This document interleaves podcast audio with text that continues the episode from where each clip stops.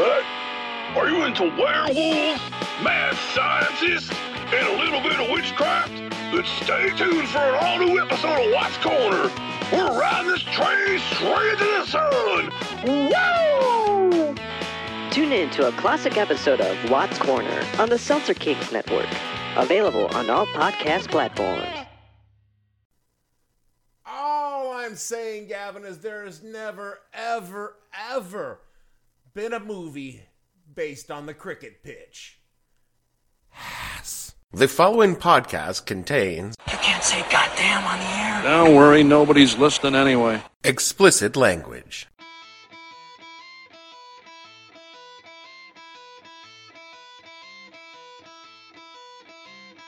Hello and welcome to the podcast that asks a simple question. When you decided to tank the season so you could move the team to Miami, what the hell were you thinking? I'm your host, Dave Bledsoe. This is episode number 405, just a bit outside. It's a What the Hell movie night where we talk about 1989's Major League. Stay tuned. The What the Hell Are You Thinking podcast is brought to you by the Mahwah Monsters, AAA League Softball, the hottest beer league softball in Mahwah Township for at least the last six months. The Mahwah Monsters are undefeated in the greater Mahwah, Mahwah Suffern Hillburn intramurals and hands down the favorite to take the pennant in the North Jersey Southern New York League in 2023. So come out, come on out to RC&J Field every Saturday and catch the hottest softball action this side of Ramapo. Opening night is May 13th, and the Mahwah Monsters face off against division rival Frank's Auto Bodies of Suffern in a rematch of last year's division championships. Every game in June is Mazzy the Monster Night. Kids under 10 enter a drawing for a Mazzy the Monster mascot plushie. The Mahwah Monsters. It's only beer league softball, but we play like we think we're in the pros. Hello, you know us. We're a Major League Baseball team. But since we haven't won a pennant in over 30 years, nobody recognizes us. Not even in our own hometown. That's why we carry the American Express card. No matter how far out of first we are, it's cool. You know, it keeps us from getting shut out at our favorite hotels and restaurant type places. So you're looking for some big league clock. Apply for that little green home run heater. Look what it's done for us. People still don't recognize us, but We're contenders now. the American Express card. Don't steal home without it. This might surprise some of you, but I wasn't an athletic kid. You are a fat baby. No. I mean, yes, but no. I never played any sports in school. The closest I ever came to playing sports as a kid was a sandlot softball con- team consisting of all the kids who lived in our housing project. The kids of the project would gather on long summer afternoons on the dirt field next to our project and play endless games on a scratched out diamond of, with improvised bases and a pitcher mound that was just an old hubcap. I'll never forget the memories I have of those days. Approaching the plate, setting myself, waiting the pitcher to wind up and, and deliver that long, slow, lazy lob in the direction of home, and of swinging my bat and. Because the only thing I was worse at than fielding, I was afraid of the ball, never caught it, was hitting. This is just because. Oh, hell. I suck at sport. I mean, I'm not even a fan of sports, not as a kid nor an adult. I tried to watch football for a little while. I was an ironic fan of the Cleveland Browns, despite having never stepped foot in the city of Cleveland. But I like the Browns because, you know, They sucked at it. here was an entire professional football team that was as bad at sports as I was. I can respect that. But, you know, it didn't last. I got bored trying to watch the games, and frankly, being around people at bars who are way into sports is only slightly less annoying than having a face to face conversation with someone who's way into sports. But at least football had some action, you know, unlike baseball, which is less exciting to me than watching flies fuck. Which is why the irony of my briefly working as a photographer at Yankee Stadium was so extraordinary. Oh, and I hate the Yankees. Please, saying I hate the Yankees would imply I had any feelings about the Yankees at all, which I do not. So having a job where I got to see them every home game for free and make money while doing so was absolutely infuriating out there to everyone who gave a shit about sports. I mean, I even got to walk on the field and sit in the dugout a few times while working gigs. And yeah, I can respect the history behind what I was doing. The biggest feeling I had about the entire couple of months was it's So boring. yeah, I left the job not much long after I started. The boredom I could handle, the hustle of trying to sell drunk Yankees fans tourist photos for 20 bucks that they could take on their phones for free was even worse than the baseball. But all that being said, I do love a good sports movie. They're heading this way. That smashing bolt of Irish lightning. Those fighting sons of old Notre Dame charging across the screen in a roaring blaze of triumph. With Knute Rockne, the miracle man of football. The four horsemen riding again. They're all in it. Elmer Layden, Jim Crowley, Harry Stuhldreher, Rip Miller, Gus Dorais, Hunk Anderson, Father Callahan, George Gipp, the greatest football player of all time. No, not those kind of sports movies. I mean the kind of sports movies where the team sucks and somehow goes on to win anyway. I'm talking about sports comedy, which brings me to this week's movie, 1989's Major League. Tom Berenger. Zipper on your skirt stuck. Use your imagination.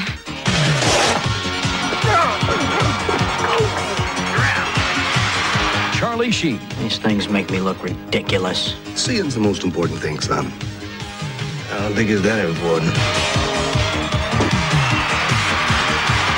Corbin Bernsen.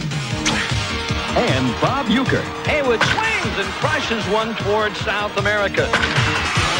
Major League. That ball wouldn't have been out of a lot of parks. Name one. Yellowstone.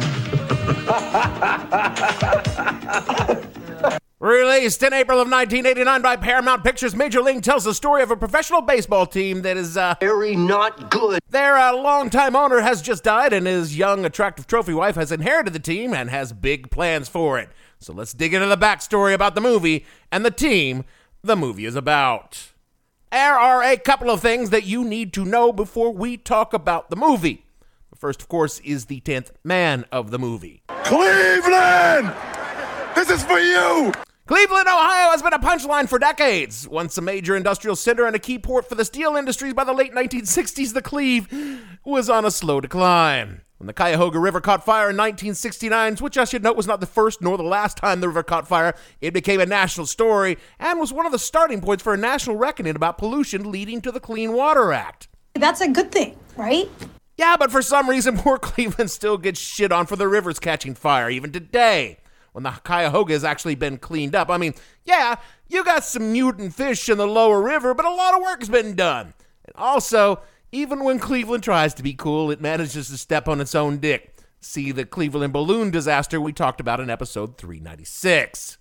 Now, we got to talk about the 1980s Cleveland Indians. It's not the preferred nomenclature. Yeah, let's clear that up right now. In 2021, the Cleveland organization, after years of people pointing out that their name and their iconography were not exactly cool with Native Americans who thought of as uh, kind of.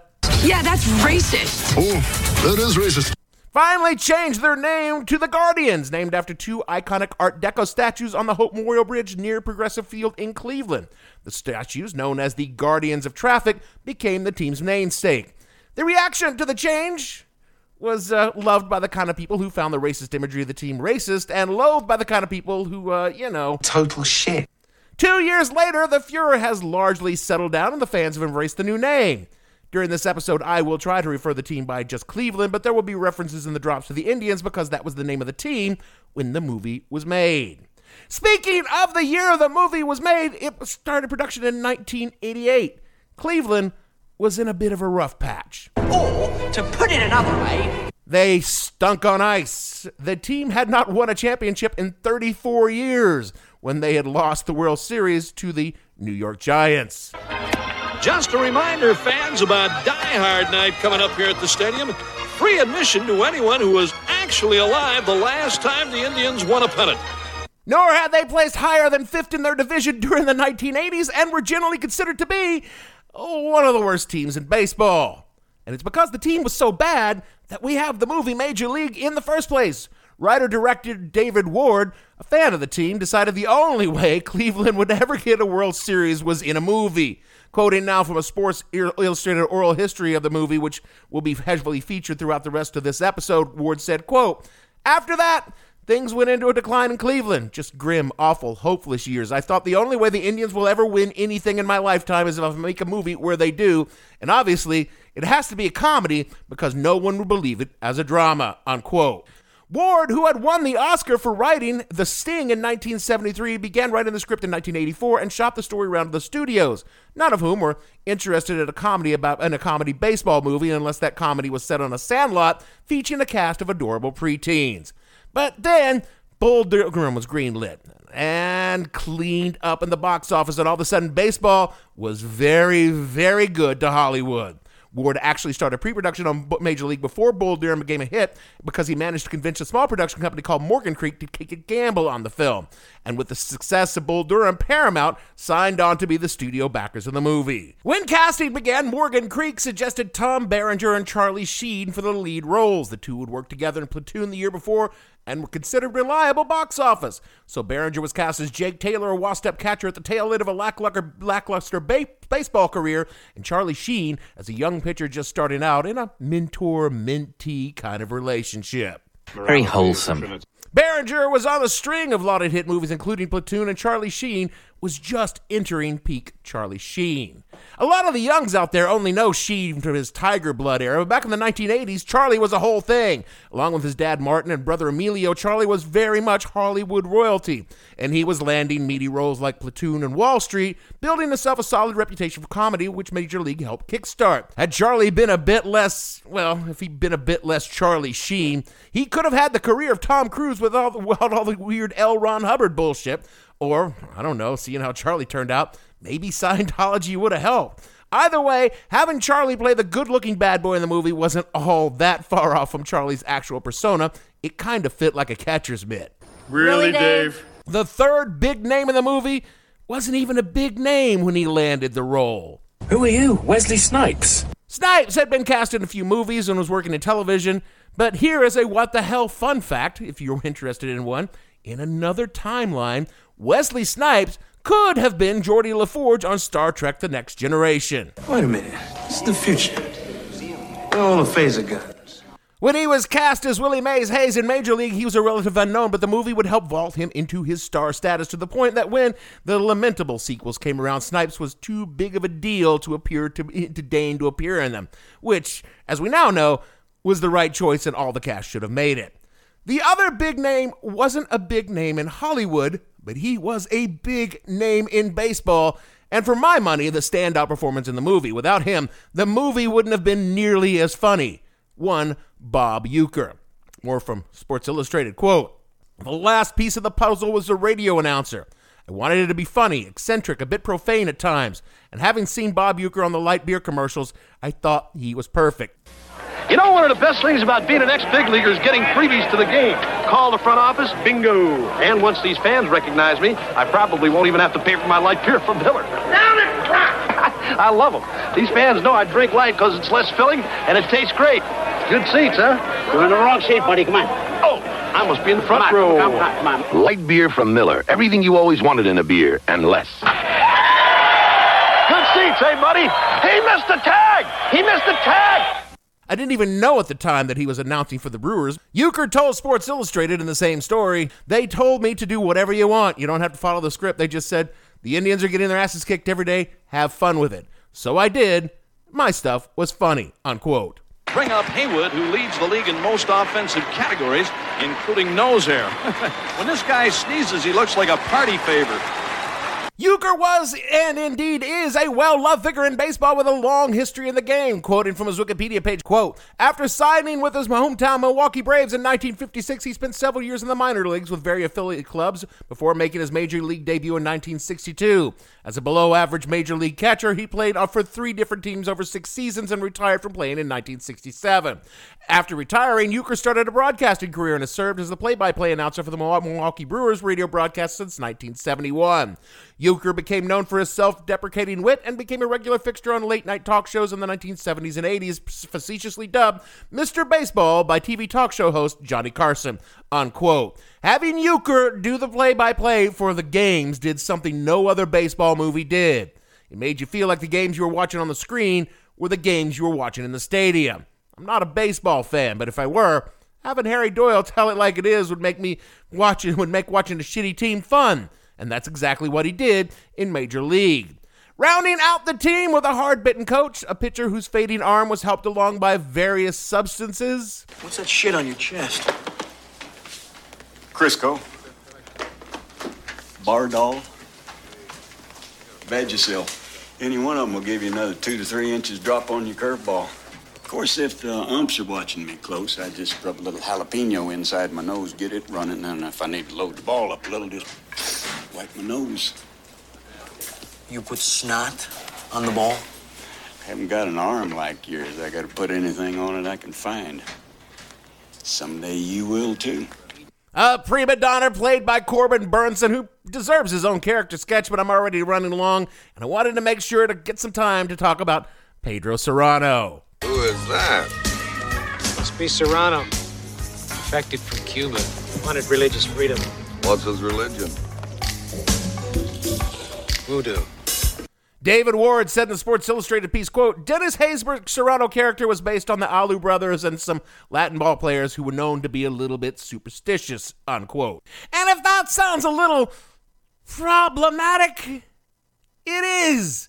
The character is one of the funniest in the movie and provides some great setup for comedy, but Dennis Haysbert is not Cuban, and voodoo, or rather voodoo, is an actual religion. So over the years, it's got a little heat for cultural appropriation, which it totally is. This is an 80s movie, so some of the beats and jokes won't be a hit for modern audiences. Speaking of that, we got to talk about the protagonist. Margaret Whitton, who played a brief but notable career in Hollywood in the 1980s, played the team's new owner, Rachel Phelps. Here's a list of the players we'll be inviting to camp.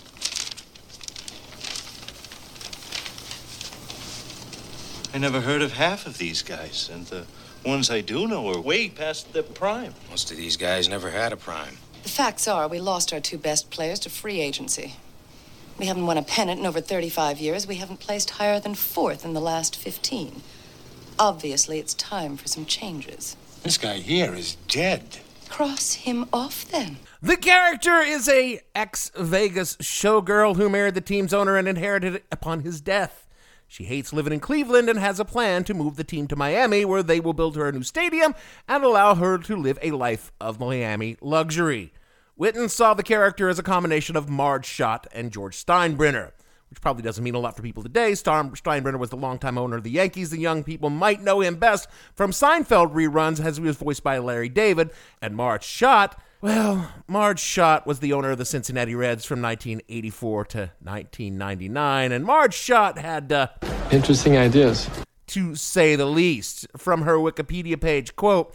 She was banned from managing the team by the MLB in 1993 due to racist comments, and again from 1996 through 1998 due to statements in support of German domestic policies of Nazi Party leader Adolf Hitler, among other controversies over her beliefs. Shortly afterwards, she uh, sold the majority share in the team. Unquote. Phelps' character never espoused any fascist ideology in the movie, but she was not portrayed as lovable. She was very much an archetype of the 80s called a power bitch, meaning she was intelligent, ambitious, and ruthless. You know, stuff that would be admirable if she were only a man. It, it was the 80s. Thing is, Phelps knew her shit, and she knew baseball, and she knew how to work a contract to her advantage, and it was only because she was a woman that she was despised for these traits.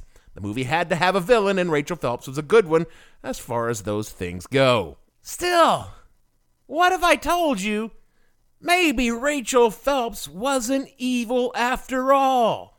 A lot of people don't know that the movie had an alternate ending. So you'd tell the team, hopefully getting them mad enough so they'd knock themselves out trying to prove they belonged in this league. I think it worked. You're trying to make me believe that you wanted us to win all along? Mm-hmm. Bull. What about the plane, the bus, the bad hotels? We were broke. We couldn't afford anything better. Donald left the team nearly bankrupt. If we'd had another losing season, I would have had to sell this team. I knew we couldn't win with the players we had, so I decided to get new players and see how they'd do with the proper motivation. David Ward said in Sports Illustrated, quote, Originally, Major League had a different ending. I was trying so hard to be clever, adding a little twist at the end where the owner, this person who you think has been trying to sabotage the team, actually turns out to have been the architect of the team's success. When we tested it, audiences were pissed. They enjoyed hating her, unquote. Again, it was the 80s. And I don't really buy the story. None of the scenes leading up to the revelation support this ending. And Ward said elsewhere that leaving the twist ending in would require large amounts of reshoots because they had shot Rachel Phelps as an utter stone cold, hard hearted businesswoman. And he didn't have the budget to reshoot them. I tend to believe the idea of the twist ending was never really on the table, and frankly, as much as I find the portrayal of Phillips unpleasant, it made a better movie to play it the way she did. The plot of the movie? Not complicated. It's Bad News Bears, but in the major leagues. Lovable losers pull it together, complete with the obligatory 80s montage, and eventually face off against their rivals, the Yankees, to play for the World Series. Spoiler alert. They, uh, they win. It's a whole feel good thing. There is a romantic B story between Berenger's Jake and his ex, played by Rene Russo. It was her first movie role, and good God, Rene Russo is so achingly beautiful in this movie. I've always had a crush on Rene, but she's so young. She just come off her modeling career. Oh my God. Yeah. Well, just like I'm never going to be in baseball, I'm never going to be Rene Russo's boyfriend.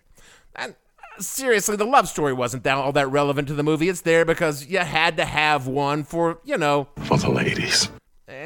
And I guess it paid off for them. I don't know these things. I don't think that a lot of women watch Major League. The film had a budget of $11 million and 75 made 75 million in theaters and went on to be a huge moneymaker in the home video market. It was and probably is a dude movie go-to, something you could put on with beers and with the guys and have a good time shouting the lines.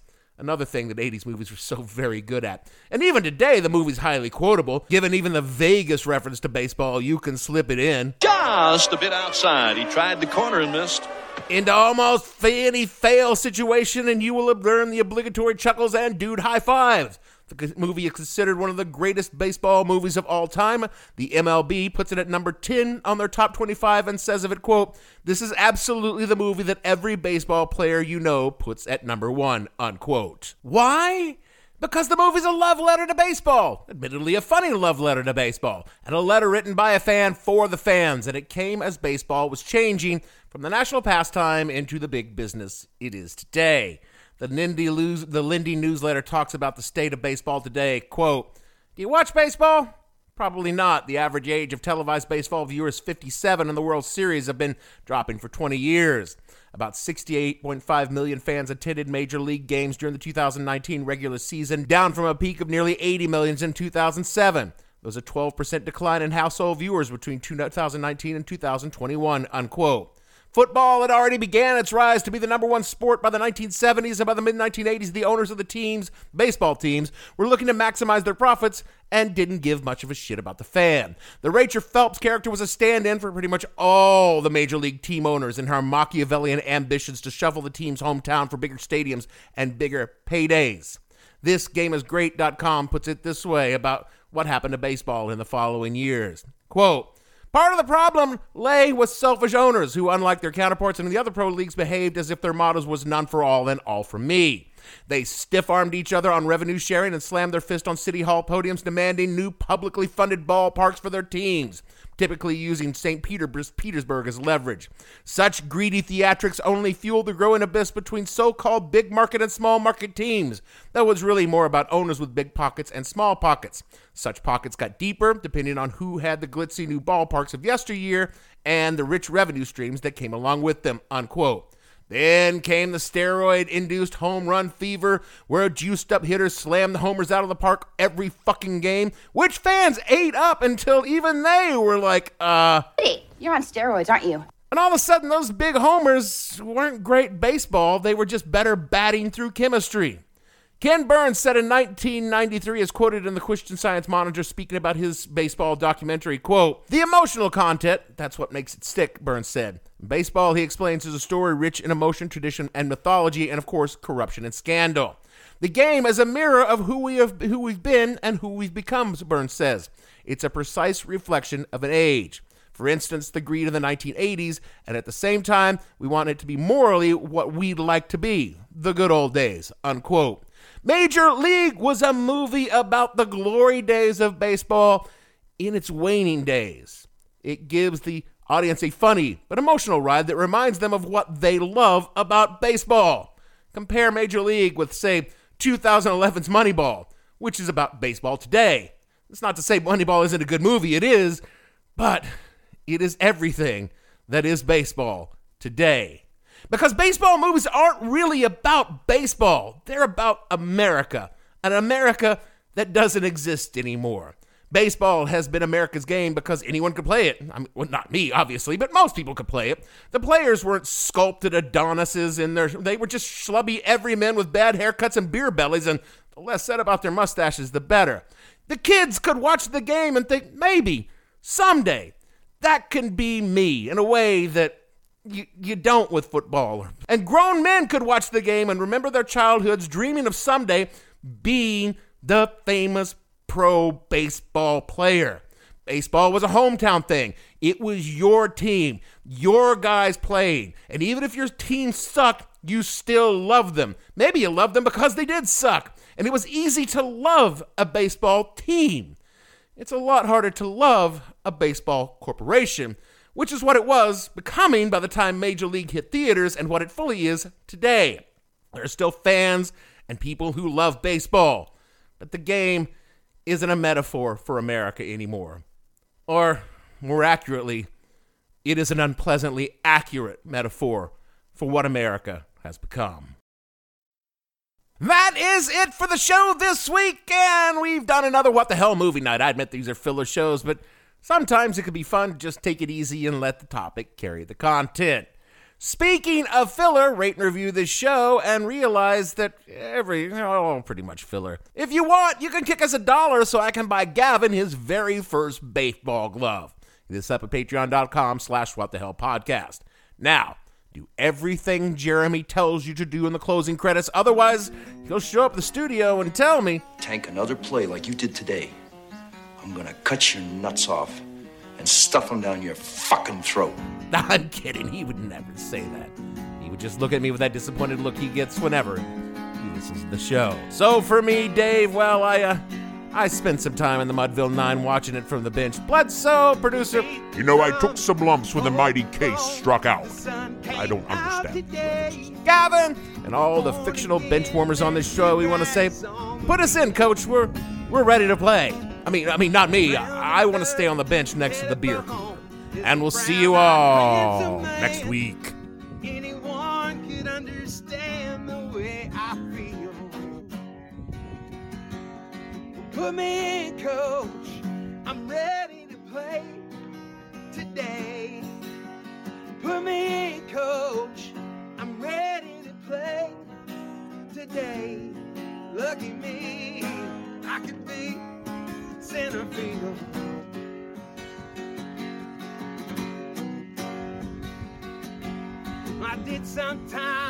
What the Hell Were You Thinking stars Dave Bledsoe and features Gavin St. James and several fictional minions. The show is produced by Kimberly Steele and a part of the Seltzer Kings podcast network.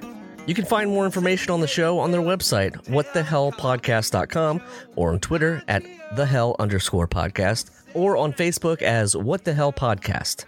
Thanks for listening. I have no ending for this, so I take a small bow. I want my MTV.